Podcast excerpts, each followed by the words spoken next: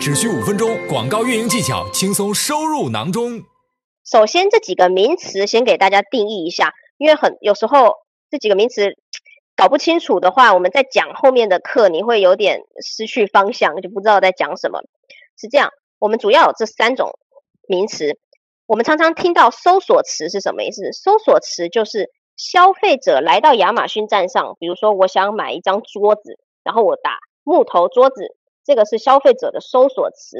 消费者可能会打一个词或者是一组词组，对吧？这个是搜索词。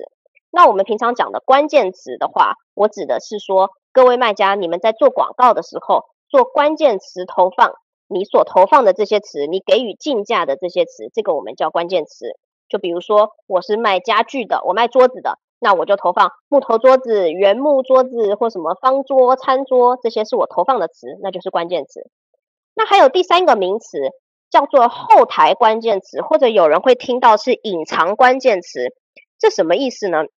这个是各位卖家你在上传一个 listing 的时候，你在后台可以输入的一个关键词，这个关键词并不会被消费者看到，也不是你广告投放。是给予竞价的那个关键词，这个功能是用来让系统辨识你的产品是什么，让我们后台可以在初期很快的帮你匹配到一些比较相关性高的流量。所以这个大家这三个名词先搞清楚，我们后面会一直用到，这样你才知道我在讲的是哪一个。然后呢，我们现在讲的是关键词，就是说你可以投放的这些关键词。来源有什么？因为我其实我会跟大家建议，一组广告组，只要你的产品不是说特殊性非常高的那种非常冷门冷僻的产品，通常一个正常的广告组要达到比较好的效果的话，至少要投放三十到五十个关键词。然后呢，你不断的透过各种来源来增加你的关键词词库，最后这个广告组如果是成熟的话，它大概要有一百二十个关键词。这是给大家一个广泛的建议，因为呢，关键词非常多元，尤其是消费者琳琅满目，他们的搜的词都是不一样的。纵使他们在找同一个东西，它的用词、语法什么都不一样，所以呢，关键词一定要广泛的去投放它，增加你品你的广告被匹配到的机会。那我们先看看呢，我们说一个广告主要有三十到五十个关键词。三十到五十个关键词，好像你很难凭空想出来，对吧？所以有几个工具来帮助你找到跟你的产品高相关的关键词。那首先第一个就是说，你在创建广告的过程，你创建一个手动广告的关键词投放。创建广告的过程呢，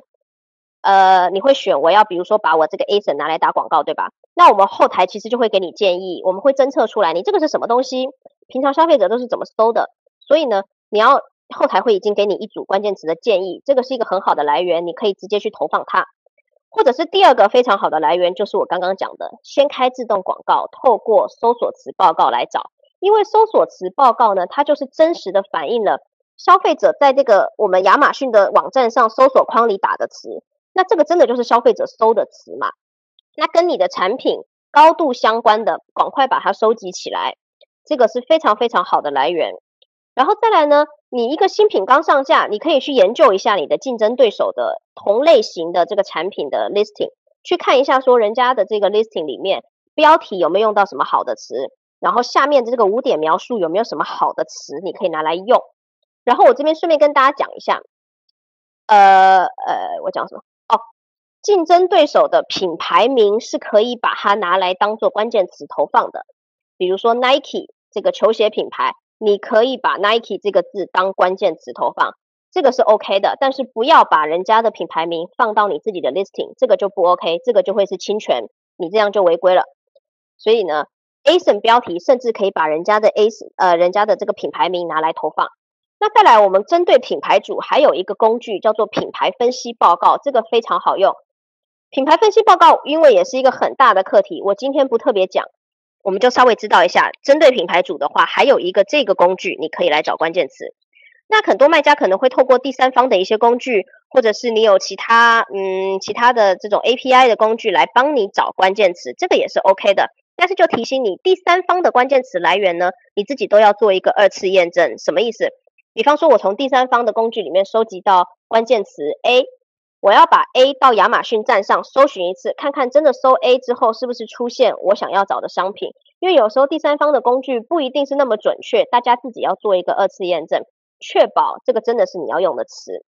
所以我们给大家这几个五五个关键词的来源，你可以去收集。